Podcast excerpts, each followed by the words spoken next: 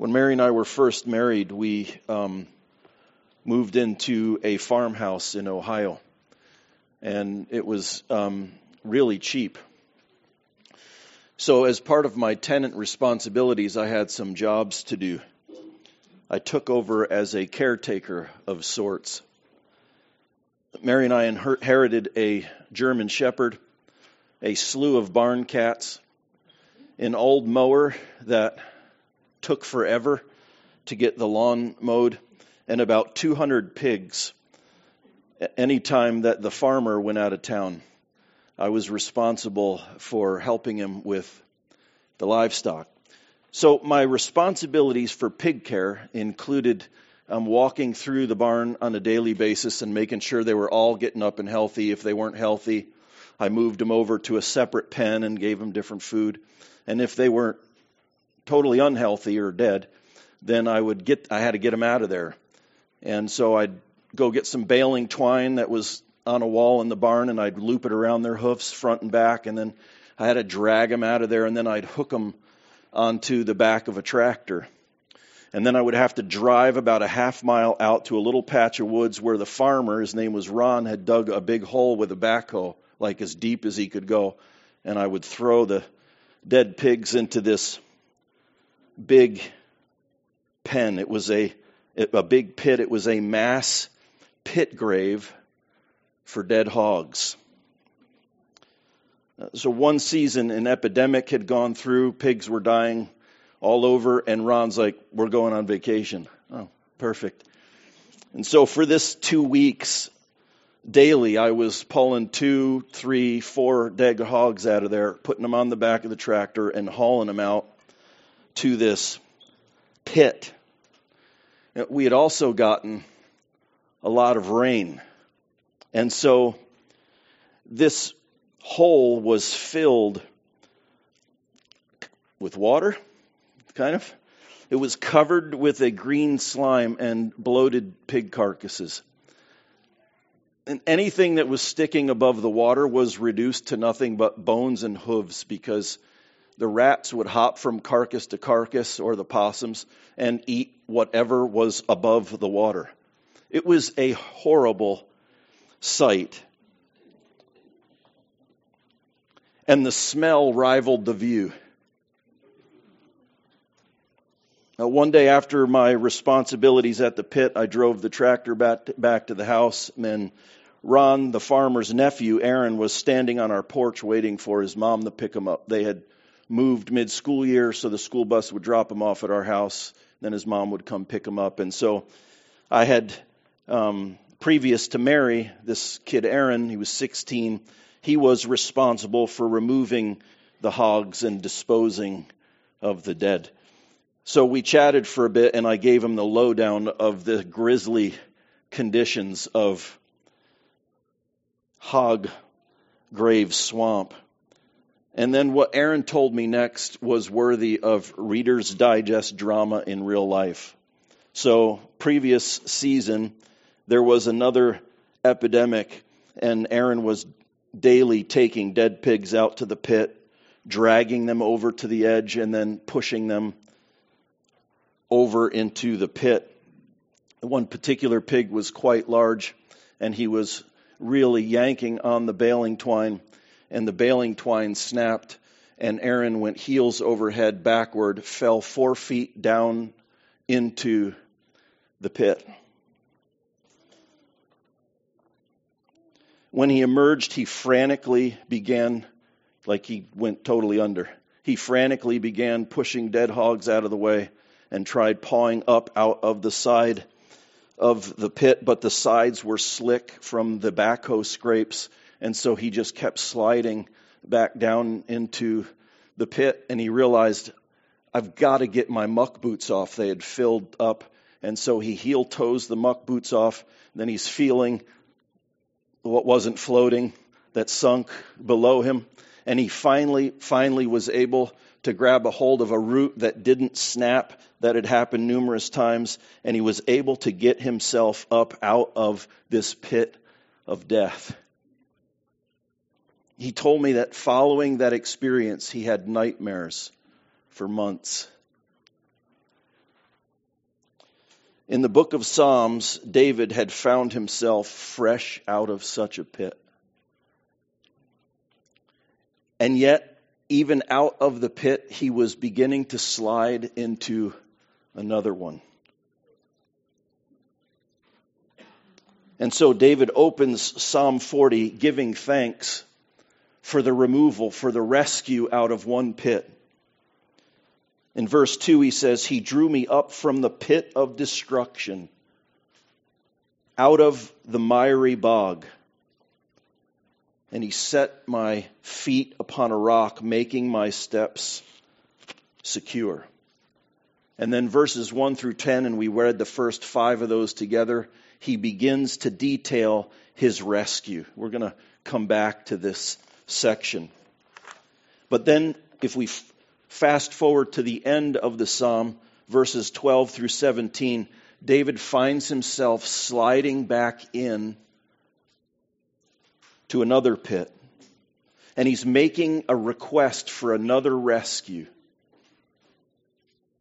And in his description of the type of rescue that he is seeking, we see clearly in these verses that David is looking for rescue from two different types of pits pits that he has dug by his own hands, and then pits that have been prepared for him by others with evil intentions.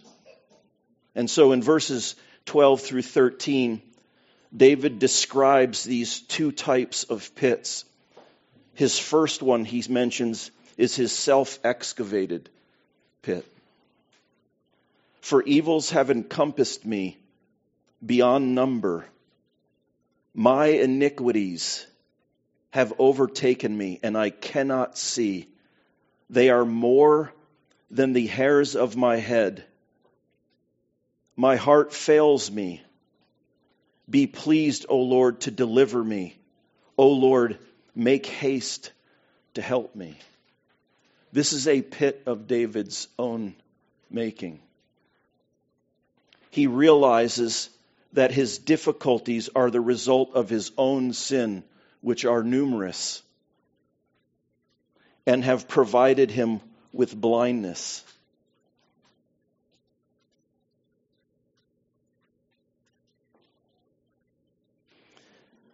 He puts this forward first, recognizing that he himself, and we know this from the rest of the Psalms, but he recognizes that he himself has sinned against the Lord far more than anybody has ever sinned against him.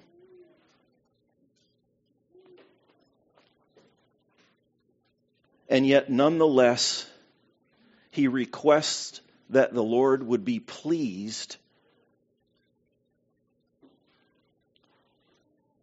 with deliverance from his self made pit. Church, this is good news for us because I think oftentimes in our own self generated pits, we tend to feel like we deserve to be in them. True? We hesitate to ask for rescue because, after all, it's a pit of my own making. I did this to myself. And we're hesitant to seek the Lord. True? And yet David says, Lord, be pleased to come get me. Again. And then in verses 14 through 15, he describes pits that have been dug by others. He says in verse 14, Let those be put to shame and disappointed altogether who seek to snatch away my life. Let those be turned back and brought to dishonor who delight in my hurt. Let those be appalled because of their shame who say to me, Aha, aha. Here we see that David is describing those who desire, in his words, to snatch away life, to bring him dishonor, and who delight in his hurt, and then stand by and say, See, I told you so. You deserve this. And David understands something that's very important that we need to take note of whether it's a self excavated or an other excavated pit, his rescuer is the same. and his rescuer is eagerly willing to help in both circumstances. And so for us, whether we have dug the pit ourselves or others have dug a pit for us, the issue is the same. It's about trust in the Lord. It's not about trusting ourselves and what I can do and what I can manufacture and how do I get myself out of here. It's not about trusting other people and trusting ourselves to other people.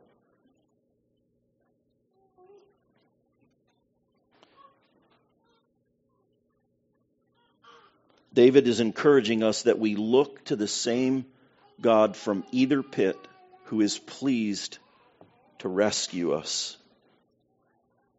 And so in verse 13, he says, Be pleased, O Lord, to deliver me.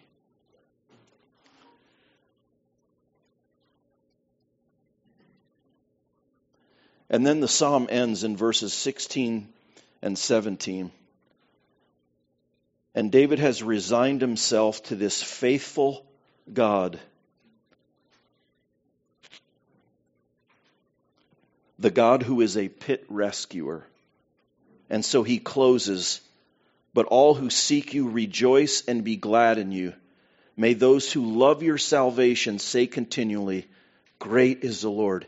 As for me, I am poor and needy, but the Lord takes thought for me. You are my help and my deliverer. Oh, do not delay, oh my God. One of the things we learn from this psalm of David is this life is full of pits. And often, it might even feel like all we do in life is move from one pit to another with short stints in between. Yeah? But rather than being discouraged from the number or the types of pits we experience, David wants to focus our eyes, to fix our gaze on the rescuer. Verse 16, he said, May those who seek you rejoice, be glad, and love your salvation. You see what he's doing? Regardless of the pit, seek the Lord, trust Him, rejoice, be glad, love your salvation. What David wants to teach us to do is not come up with book lists that we have shelves of, by the way, of how to get out of pits, how to stay out of pits, how to stay away from other people who dig pits. David wants to encourage us to turn our hearts to trusting the Lord. And so, like David, we can say we are poor and needy and constantly in need of refuge, whether it's us or somebody else generated. I need your rescue, Lord. And I want to learn to love your rescue.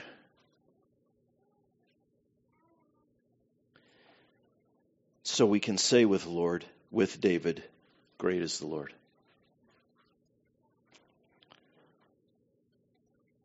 So as we head into 2024, you can know this. Your life is going to be full of pits. I don't say this is a discouragement. Some of you may be saying, wow, what a great way to start the year, huh?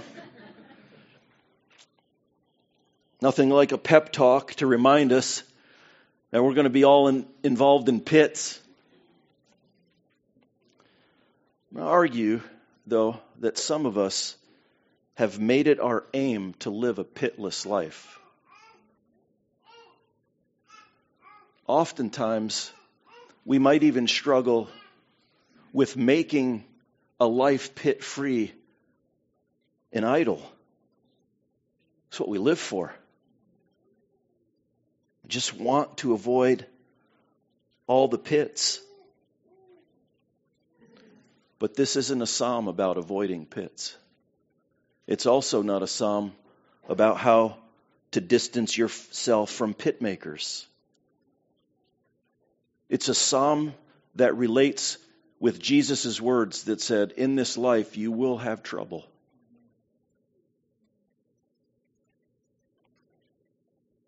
And the answer is always the same trust the Lord.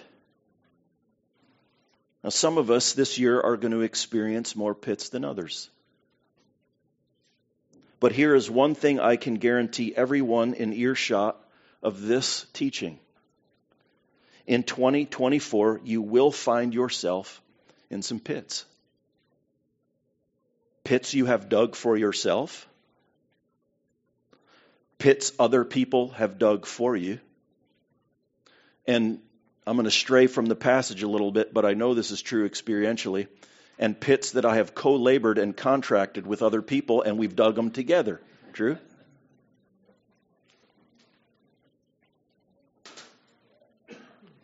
And what we find in Psalm 40 are some lessons between the pits and how we find our way through and out when we're in them. So here's pit lesson number one wait patiently for the Lord. David says, I waited patiently for the Lord, and he inclined to me and heard my cry. He's reminding us is our temptation is to not wait patiently on the Lord. Yeah? to do everything else.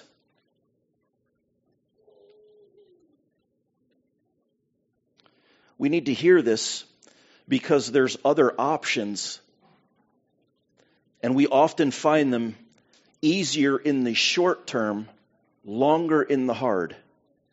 Yeah? It's easier immediately to trust myself, to do the thing, to make it happen, to, to, to, move the shells around. Easier short term, longer hard term. Harder to trust the Lord in the short, short, better in the long. You with me?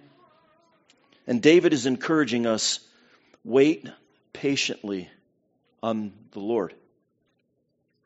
There are other options.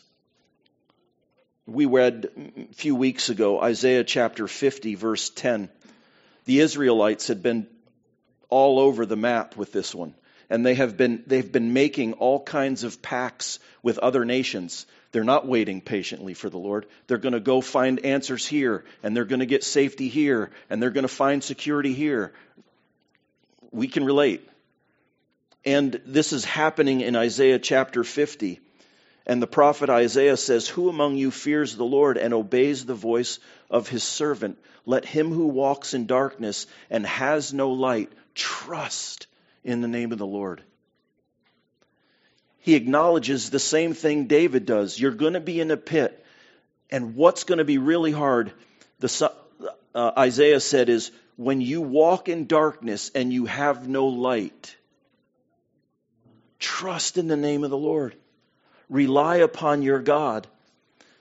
And he says this Behold, here's the temptation, all you who light fires who equip yourselves with burning torches. He's talking about self made light. That it's possible to generate our own light. Hey, it's dark in here. Wait patiently on the Lord. No, I got a pile of matches and I got a lighter, I think. No, wait patiently on the Lord.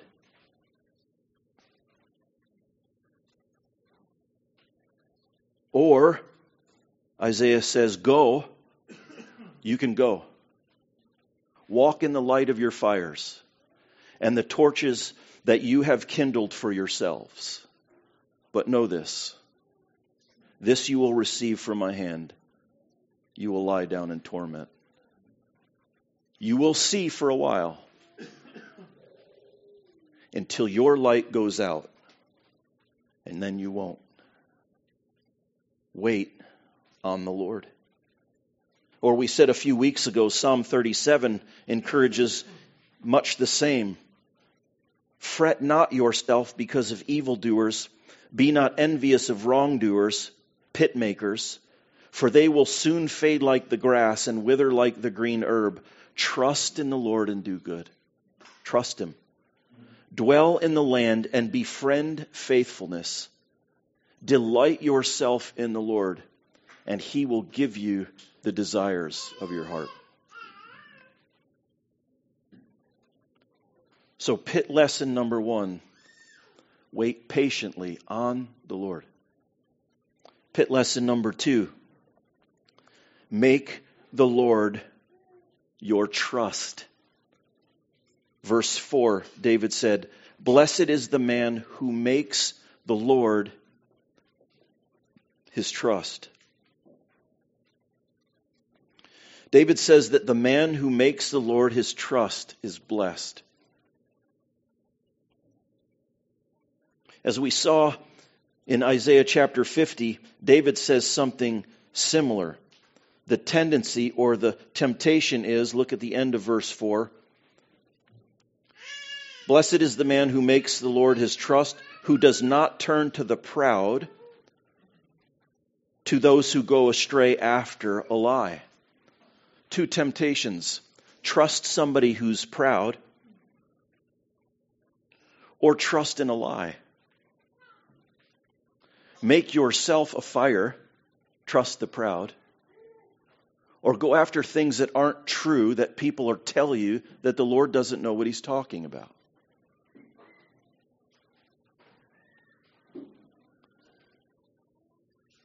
And may I remind us that trusting the Lord or making the Lord our trust is not just saying, I got to trust the Lord. Or maybe we even say it like this I'm just trusting the Lord. Okay, let me give you a freebie. If you're saying it like this, I'm just trusting the Lord, you're not. okay?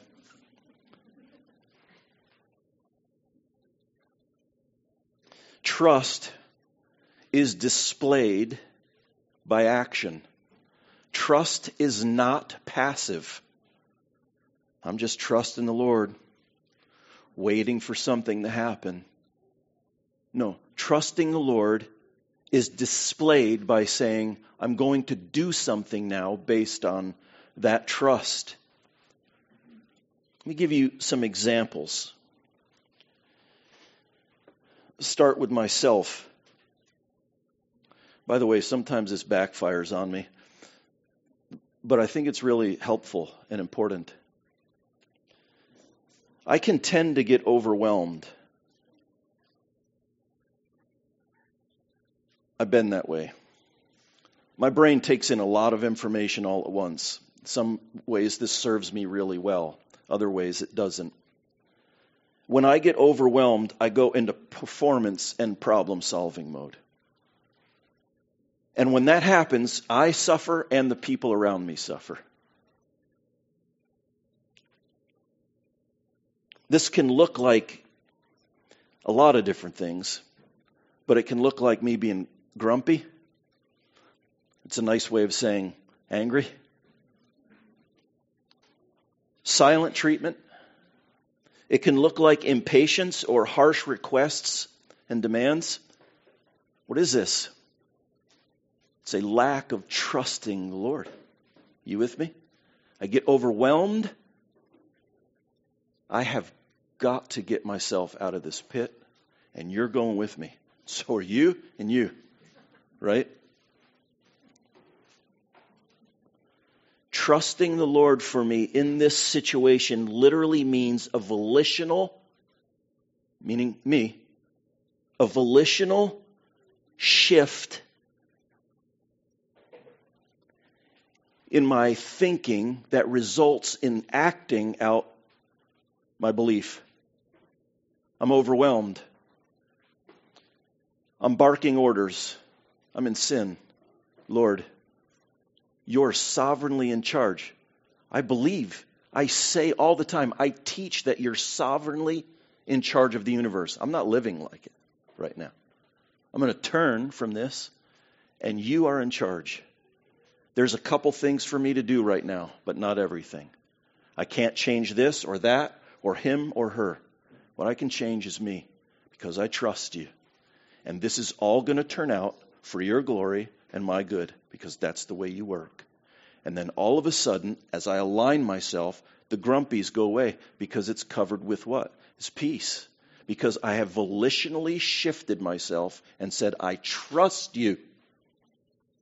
Not, I'm just trusting the Lord. But no, I'm, sh- I'm shifting myself to trust. You with me? So, what about you?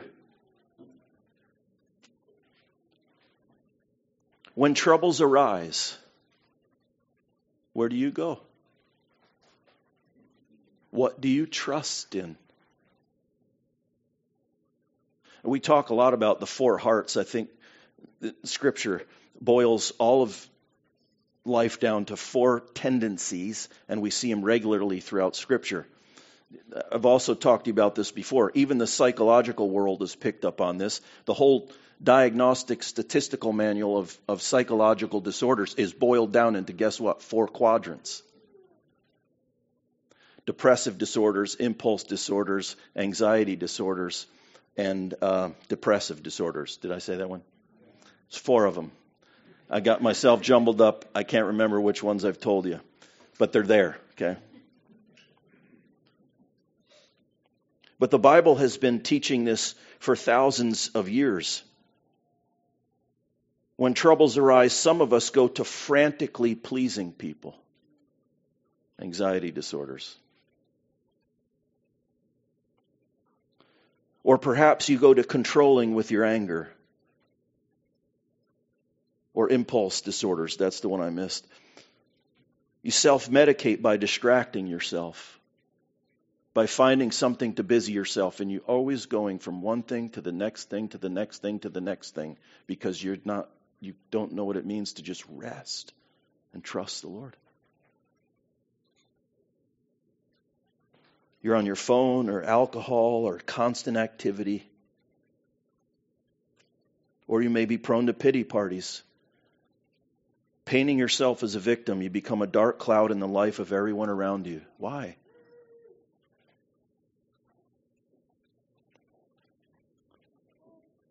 Trust for you looks like action. Trust for me.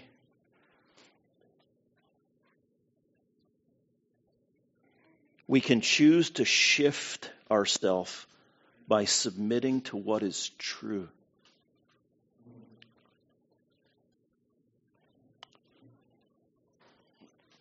Some of you may argue, that sounds like behavior modification. Even the world can do that. No, it can't. Because it doesn't have the truth from the word of the Lord in which to submit itself. So the only thing it can do is submit itself unto itself. That's not worship of the living God. We have the living God, and we're going to see in a minute. David says, Thank you for opening up my ears to hear you. And trusting is we have, church, we have the opportunity to hear the Lord, and we volitionally, by an act of faith that pleases Him, trust Him by adjusting ourselves to Him. That is not behavior, that is relational. That shifts to behavior, but it starts relationally. I believe you before I believe me. I bring myself under you, even when I don't feel like it, because I trust you, because you alone are wise and you alone know the way to life.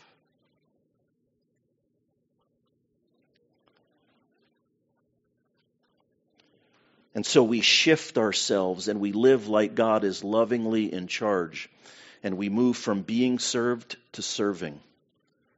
We move from being frustrated or angry to peace. We move from depressive to maybe pensive or thoughtful, or we move from anxiety to rest.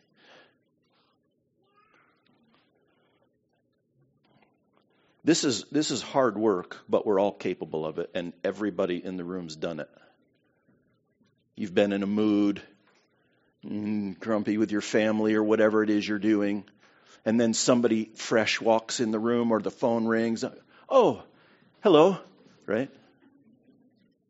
I have been telling myself a lie for years, and I was being grumpy with Mary. I was sinning, and um, it was during the Backroads tour, like eight years ago. No, like two months ago. I wish I was past that. But I was being grumpy. I was sinning, and I was walking out to the pole barn because some customers had pulled up, and I was telling myself all kinds of lies about how I work and how it, the way my mind just I can't I'm I'm wired in such a way that I can't adjust myself when I'm in these places. I'm having these thoughts as I'm going out to my pole barn. And then all of a sudden, I'm interacting with a customer for 30 seconds. And then all of a sudden, I'm taking around the shop. I'm showing them different kinds of wood. They leave, and I realized my mood has completely shifted. What's the difference? I did it because I feared my customers' respect of me or I wanted them to like. I did it. I shifted. I'm capable. You're capable. You're not trusting the Lord. Shift. Trust the Lord. You can do it. You have the Spirit indwelling you, and you can hear the Word of God, and you know what direction to go. We can do it. Turn, repent, shift, change, trust, look love his salvation. Some of us need to stop doing things that reveal our lack of trust, or we may need to do things that reveal trust. Obey your parents when you don't agree. Husbands, pray with your wife when you don't feel like it. Lead your family in loving the Lord. Repent out loud as a leader. Entrust yourself to the Lord. Or maybe respect your husband when you think criticism is more effective. Or being patient with your children when you don't feel like you're able to because you've got stuff going on in your life. Maybe you can give joyfully during offering time. That's a trust reality. Or maybe showing hospitality when you rather isolate or be alone, not just having people over your home, but inviting them into your spirit. So, our second pit lesson is this make the Lord your trust, and our trust is displayed by action. Pit lesson number three delightfully obey your hearing of the Lord. Verses 6 through 8. David says, In sacrifice and offering you have not delighted, but you have given me an open ear. Some of you, if you're new to your Bible, in, in, if you've got an ESV Bible right next to where it says, You have given me an open ear, there's a little number two. That's not a, that's not a verse reference. That tells you that there's a note below that you can take a look at. So if you go down to the very small print that you might need not only reading glasses, but reading glasses and a microscope. It's down there at the bottom. And it says, Hebrew, ears you have dug for me.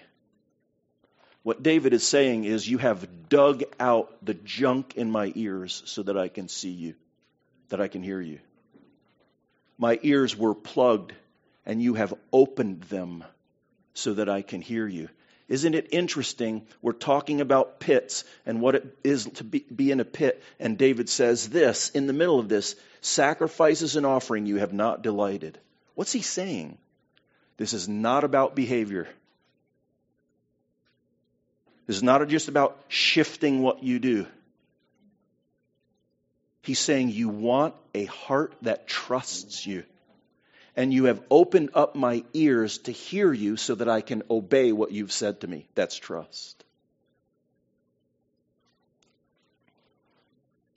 This psalm teaches us that pit rescue is not about getting your behavior correct so you can be released from your pit. I have said this, and many of you have said this to me. I just got to learn this lesson so I can get out of this. Wrong thinking. Wrong thinking. I just got to, man, it just, it, this is like God as a taskmaster saying, when you get your stuff together, I'll let you out of the pit. That, that doesn't tend to generate a lot of love and compassion and I'm trusting you. This is what David is explicitly saying here. You may argue, yeah, but you said we dig our own pits with our own sin, so if we correct the sin, we get out of the pit. No, hear me, and I really mean this. Please hear me. When our pits are self generated, we did not get into them because of behaviors that if we correct, we get out. When our pits are self generated, we did not get into them directly because we were practicing specific behaviors, and if we just shift those behaviors, we can get out of the pit.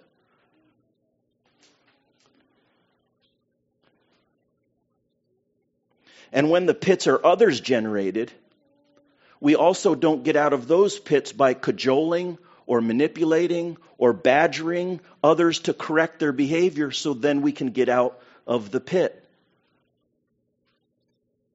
We got into pits because we did not trust the Lord. You with me? If you take all of our sin and you boil it down at the end of the day, do you know why I go my way and not the Lord's way? Why? Because I do not trust Him. True? I'm going to go my way or I'm going to go the Lord's way. Why? Why would I go my way rather than the Lord's way? Because I trust me. David is telling us that the issue of your pit, self generated or others generated, is an issue of trust.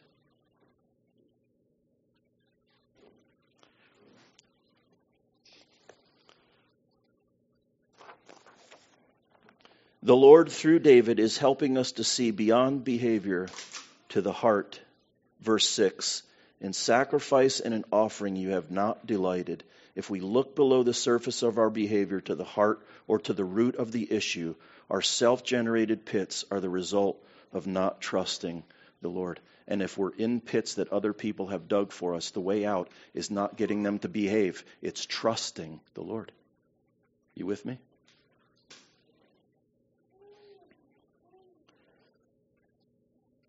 And again, so David goes on to say, But you have given me an open ear.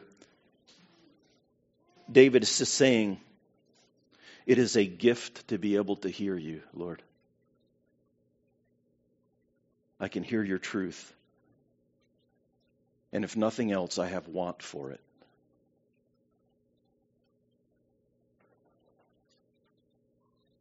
Therefore, he says, I am available to you, O Lord for the performance of your will. Burnt offering and sin offering you have not required. Then I said, Behold, I have come. In the scroll of the book it is written of me, I delight to do your will. It's a prophecy of Christ. Christ quotes this book, this, this verse, and it's recorded in Hebrews. But David utters it and says, I want to obey you because I trust you. And David is telling us that's what the Lord wants. Will that generate behavior? Absolutely, it will. But it's an issue of trust first, not behavior. We doing okay?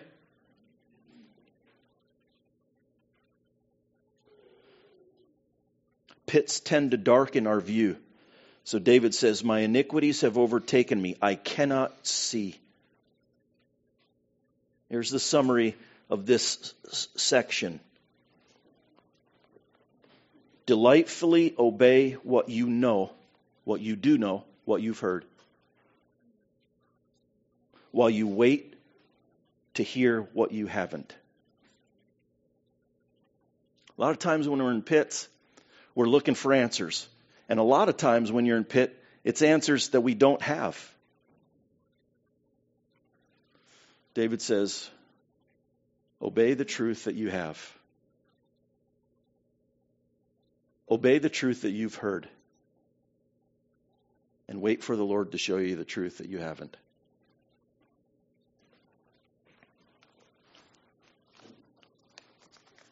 So, pit lesson number three delightfully obey your hearing of the Lord. Pit lesson number four prolifically rehearse and proclaim your previous rescue stories. Guys, I'm going to tell you, this is one of the most powerful things, I think, for our growth and change. And I, I, I, encourage you, I implore me and you to this in 2024. Regularly, prolifically rehearse and proclaim your previous rescue stories. That's what David is doing here. So in verse 5, he says, You have multiplied, O Lord my God, your wondrous deeds and your thoughts towards us. None can compare with you. He also says in verses 9 and 10, I have told the glad news of deliverance in the great congregation. Behold, I have not restrained my lips, as you know, O Lord. I have not hidden your deliverance within my heart. I have spoken of your faithfulness and of your salvation. I have not concealed your steadfast love and your faithfulness from the congregation. If you are a follower of Christ, you have a rescue story. You have a profound deliverance story. Paul says to the Colossians, He has delivered, same word as rescued, He has rescued you from the domain of darkness and transformed you, transferred you to the kingdom of his beloved Son, in whom you have redemption, the forgiveness of your sins. That is your rescue story. God has taken you from darkness and put you in a kingdom of light. And, church, too often we miss that rescue while we're complaining about stuff that literally in five years won't matter.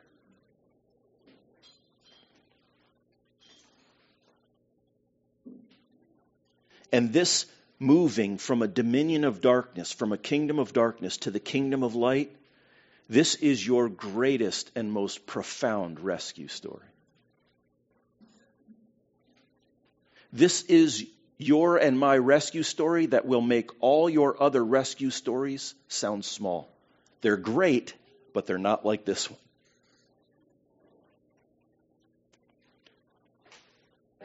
Yet, we have more rescue stories that keep coming.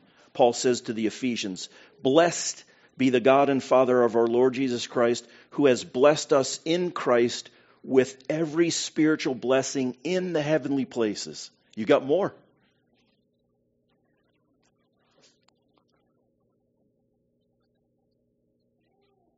He'll also say, Paul will also say to the Romans, if you've been a Christian for any length of time, you have multiple glorious rescue stories.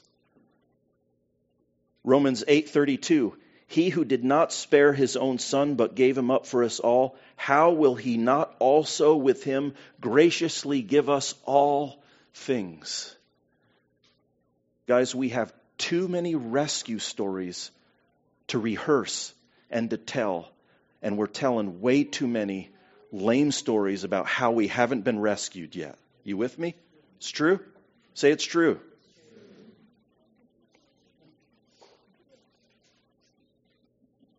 And on top of, in addition to everything that I've just read, we have Bibles. We're sitting in a good church with a great group of people. We have the ability to hear His truth.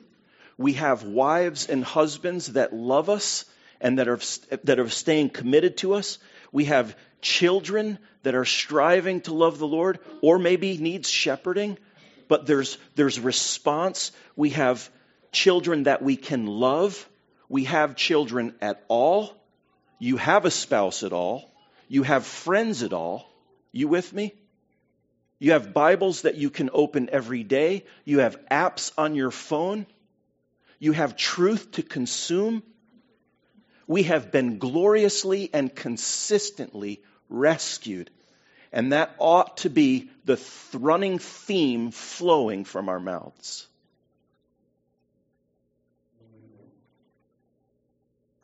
I'm going to say this strongly, and we need to hear it. And if that's not regularly running from your mouth, you're sinning. You're out of line. You and me have been rescued and delivered over and over and over again. And we're not seeing it.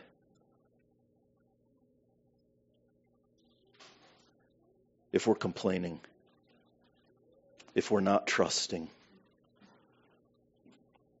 So, verse 3, David says, He put a new song in my mouth, a song of praise to our God. This is my mother's life verse. He put a new song in my mouth, a song of praise to our God. Many will see and fear and put their trust in the Lord. Why? Because David's singing his praises out of his mouth. God, help us to sing the praises out of our mouth for you. Verse 5 You had multiplied your wondrous deeds and your thoughts towards us. T- towards us. I will proclaim and tell of them. Verses 9 through 11. I have told the glad news of deliverance in the great congregation. Behold, I have not restrained my lips, as you know, O Lord. I have not hidden your deliverance within my heart. I'm not keeping this to myself. I have spoken of your faithfulness and your salvation. I have not concealed your steadfast love and your faithfulness from the great congregation. Pit lesson number four prolifically rehearse and proclaim your previous rescue stories. So, four lessons from the pit, from between the pits for 2024. And by the way, these apply whether you're in a pit, whether you're in between the pits, or you're sliding into another pit. They apply. Wait patiently for the Lord.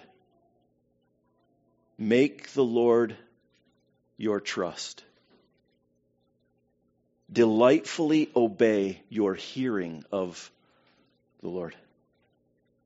And prolifically rehearse and proclaim all your previous rescues. Father, we are a rescued people. We have been delivered times without number. Forgive me for being overwhelmed with details that don't matter and instances that I cannot control and miss and rest in and trust your rescuing of me. Help my dear church family in the same way that we would repent and turn of our sin,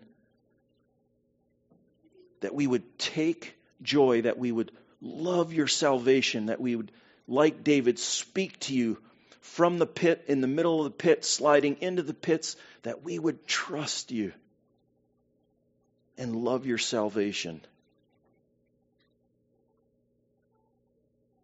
And I'm convinced, Lord, as we do this together, we will find ourselves more like Jesus as a result than any efforts we can conjure up on our own. And so, Lord, even now, we commit ourselves this year, whatever, our lives, once again, we've heard your truth we're reminded and we say, I'm going to trust you. I'm going to trust you more because you're worthy, you're good, and you're kind.